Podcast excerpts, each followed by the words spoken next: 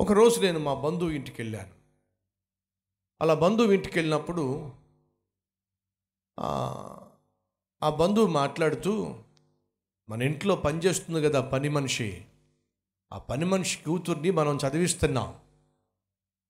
అది class first వచ్చింది లేక స్కూల్ ఫస్ట్ వచ్చింది టెన్త్ క్లాస్లో. అని అంటే చాలా సంతోషం అండి పని మనిషి పిల్ల స్కూల్ ఫస్ట్ రావడం చాలా గొప్ప విషయం. ఆ బంధువు అన్న మాట ఏంటంటే దానికున్న ఒక స్పెషాలిటీ ఏమిటయ్యా అంటే అర్ధరాత్రి పన్నెండు గంటలకైనా సరే అర్ధరాత్రి పన్నెండు గంటలకైనా రోడ్డు మీద నిర్భయంగా వెళ్ళగలదు. ఎవ్వడు దాని జోలికి రాడు. అని చెప్పి అన్నారు నాకు ఆశ్చర్యం వేసింది. ఎందుకని? నేను అడిగాను. ఒక్కసారి దాన్ని చూస్తే ఏ మగాడు కూడా రెండోసారి చూడరు. ఏ ఈ కారణం ఏమిటి? అలా ఉంటుంది ఆ అమ్మాయి. అంటే అర్థం ఏమిటంటే కొంచెం నల్లగా ఉంటుంది. చూసిన వెంటనే ఆకర్షణీయంగా ఉండదు. కాబట్టి ఒకసారి చూస్తే రెండోసారి చూసే ఆలోచన ఎవరికి రాదు. కాబట్టి అర్ధరాత్రి పన్నెండు గంటలకైనా సరే తాను వెళ్ళినట్లయితే రోడ్డుపై వెళ్ళినట్లయితే ఎవ్వడు దాని జోలికి రాడు? అని చెప్పినప్పుడు దయచేసి వినండి. నేను చాలా యవ్వన ప్రాయంలో ఉన్నాను. Nineteen twenty years. అప్పుడే వాక్య పరిచర్య మొదలు పెట్టాను వెళ్ళి వాక్యం చెప్తున్నప్పుడు ట్వంటీ ట్వంటీ వన్ ఇయర్స్ వాక్యం చెప్తున్నప్పుడు చాలామంది బహుగా ఆనందించేవాళ్ళు. ఒక యవనస్తుడు చాలా బలంగా వాక్యం చెప్తున్నాడు అని చెప్పి. ఆ తర్వాత అలాగే వాక్యం చెప్పుకుంటూ వెళ్తున్నప్పుడు ఒకవైపు గవర్నమెంట్ ఉద్యోగం ఉంది. మరొక వైపు బలమైన వాక్య పరిచర్య చేస్తున్నప్పుడు వాక్యం చెప్పిన తర్వాత ఫస్ట్ థింగ్ ఏంటయ్యా అంటే ఆ సంఘంలో పెద్దలు వచ్చి నాయన నువ్వు ఎక్కడుంటావు? మీ పేరెంట్స్ ఎక్కడుంటారు? అడ్రస్ ఏమైనా ఇస్తావా అని చెప్పి అడిగేవాళ్ళు. మీకు తెలుసు అడ్రస్ అడుగుతారు ఏంటో కారణాలు. సో ఇది గోలంతా భరించలేక నేనేం చేసావంటే వాక్య పరిచర్య చేసి ప్రార్థన చేద్దామని చెప్పి ప్రార్థన అంటే అందరూ తల్లకాయలు దించినప్పుడు పాస్టర్ గారిని పిలిచి ముగింపు ప్రార్థన మీరు చేయండి అని చెప్పేసి నేను కాముగా మందిరంలోంచి బయటకు వచ్చేసేవాడిని. నాతో పాటు వచ్చినటువంటి వాళ్ళతో పాటు తిరిగి వచ్చేసేవాడిని. ఎవరికి అందుబాటులో ఉండకూడదని చెప్పి. కానీ ఎప్పుడైతే మా బంధువు ఒకసారి చూసిన తర్వాత రెండోసారి చూడర్రా అని చెప్పి అన్నారు. నా మనసులో ఒక బలమైన ఆలోచన పడింది. ఏంటయ్యా అంటే ఒకసారి చూసిన తర్వాత రెండోసారి చూడబుద్ధి కాదు. నేను కూడా అలా ఉంటే బాగుంటుందేమో అనే ఆలోచనకు వచ్చాను. కారణం ఏమిటయ్యా అంటే ఇప్పుడు ఇంతమంది చూస్తున్నారు. మీరందరు నన్ను చూస్తున్నారు. మీ కళ్ళన్నీ నన్ను చూస్తూ ఉన్నాయి. కాన్స్టెంట్గా గంటసేపు మీరు నన్ను చూస్తూ ఉంటారు. అలా చూసినప్పుడు వాళ్ళకి నేను ఆకర్షణీయంగా కనిపించకుండా ఉన్నట్లయితే వారిని నేను శోధించేవాడిగా ఉండను అనే భావన ఆ రోజు విన్న విషయాన్ని బట్టి నేను అర్థం చేసుకున్నా. ఆ రోజు తీర్మానం తీసుకున్నా. ఏంటో తెలుసా? వివాహం అయ్యేంత వరకు నేను గెడ్డం గీ గెడ్డం తీయకూడదు.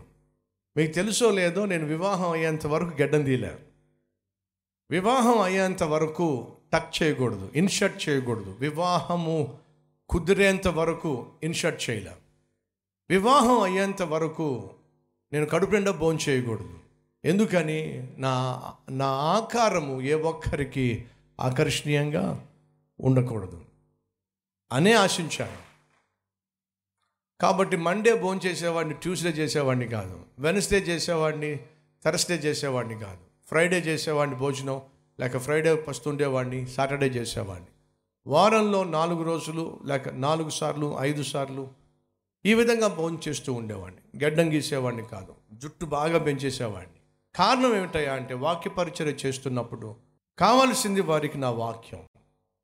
వివాహం అయ్యేంత వరకు నేను ఖచ్చితంగా ఈ కండిషన్స్ని పెట్టుకోవాల్సిందే. ఎప్పుడైతే నా భార్యతో నాకు వివాహము ఫిక్స్ అయ్యిందో ఎంగేజ్మెంట్కి వెళ్ళినప్పుడు టక్ చేసుకుని వెళ్ళాను. ఎందుకని? దిస్ ఈజ్ ద టైం నేను ఇప్పుడు టక్ చేయొచ్చు. నేను ఇప్పుడు కడుపు నిండా భోజనం చేయొచ్చు? వివాహం ఫిక్స్ అయినప్పుడు నా బరువు యాభై నాలుగు కేజీలు. వివాహానికి వెళ్ళినప్పుడు నా బరువు అరవై నాలుగు కేజీలు. అంటే ఎంత పెరిగానంటే మూడు మూడు నెలల్లో పది కేజీలు పెరిగాను. ఎందుకు ఈ విషయం?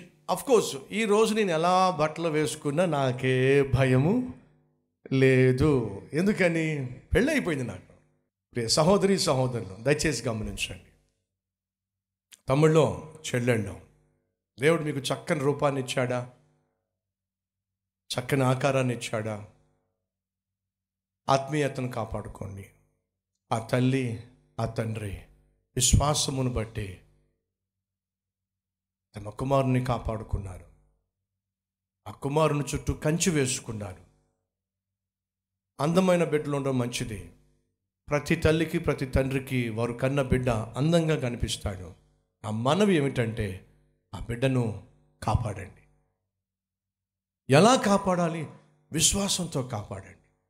ప్రార్థనతో కాపాడండి. కన్నీటితో కాపాడండి. ప్రార్థన అనే కంచె వేసి కాపాడండి.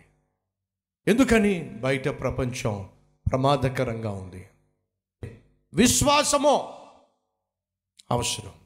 తల్లిగా తండ్రిగా విశ్వాసంతో బిడ్డలను పెంచకపోతే కాపాడుకోవడం కష్టం.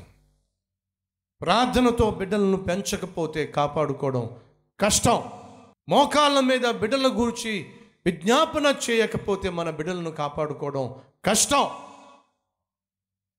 ప్రార్థన చేద్దాం. లెట్స్ ప్రే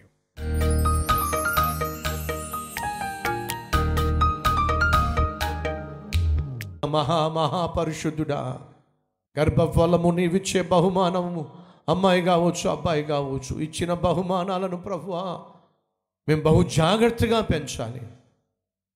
మోషే సుందరుడని అందమైన వాడని ఆ తల్లి తండ్రి చూచి అయ్యా విశ్వాసమును బట్టి మోషే మీద ఈగ వాలకుండా దాచిపెట్టారు నాయన దాచిపెట్టారు నాయన. మా బిడ్డలు ప్రభువా చక్కని వాళ్ళయ్యా. చక్కని బిడ్డలను మాకు ఇచ్చావు నాయన. ఏ తల్లి ఏ తండ్రి వారు కన్న బిడ్డలు వారి దృష్టిలో చక్కని వాళ్ళు. ఆ చక్కని బిడ్డలను ప్రభు మేము ఆత్మీయంగా దాచిపెట్టాలి. విశ్వాసంతో దాచిపెట్టాలి. ప్రార్థనతో దాచిపెట్టాలి. ప్రేమతో దాచిపెట్టాలి. దుష్టుడు వారిని ముట్టకుండా నాయన ప్రార్థన కంచె వేసి దాచిపెట్టాలి. ఇంట్లోంచి బిడ్డలను బయటికి పంపిస్తున్నప్పుడు ప్రార్థన కంచె వేసి పంపించులాగున సహాయం చేయమని కుటుంబాన్ని బిడ్డలను కాపాడమని యేసు నామం పేరట వేడుకుంటున్నాము తండ్రి. అమెన్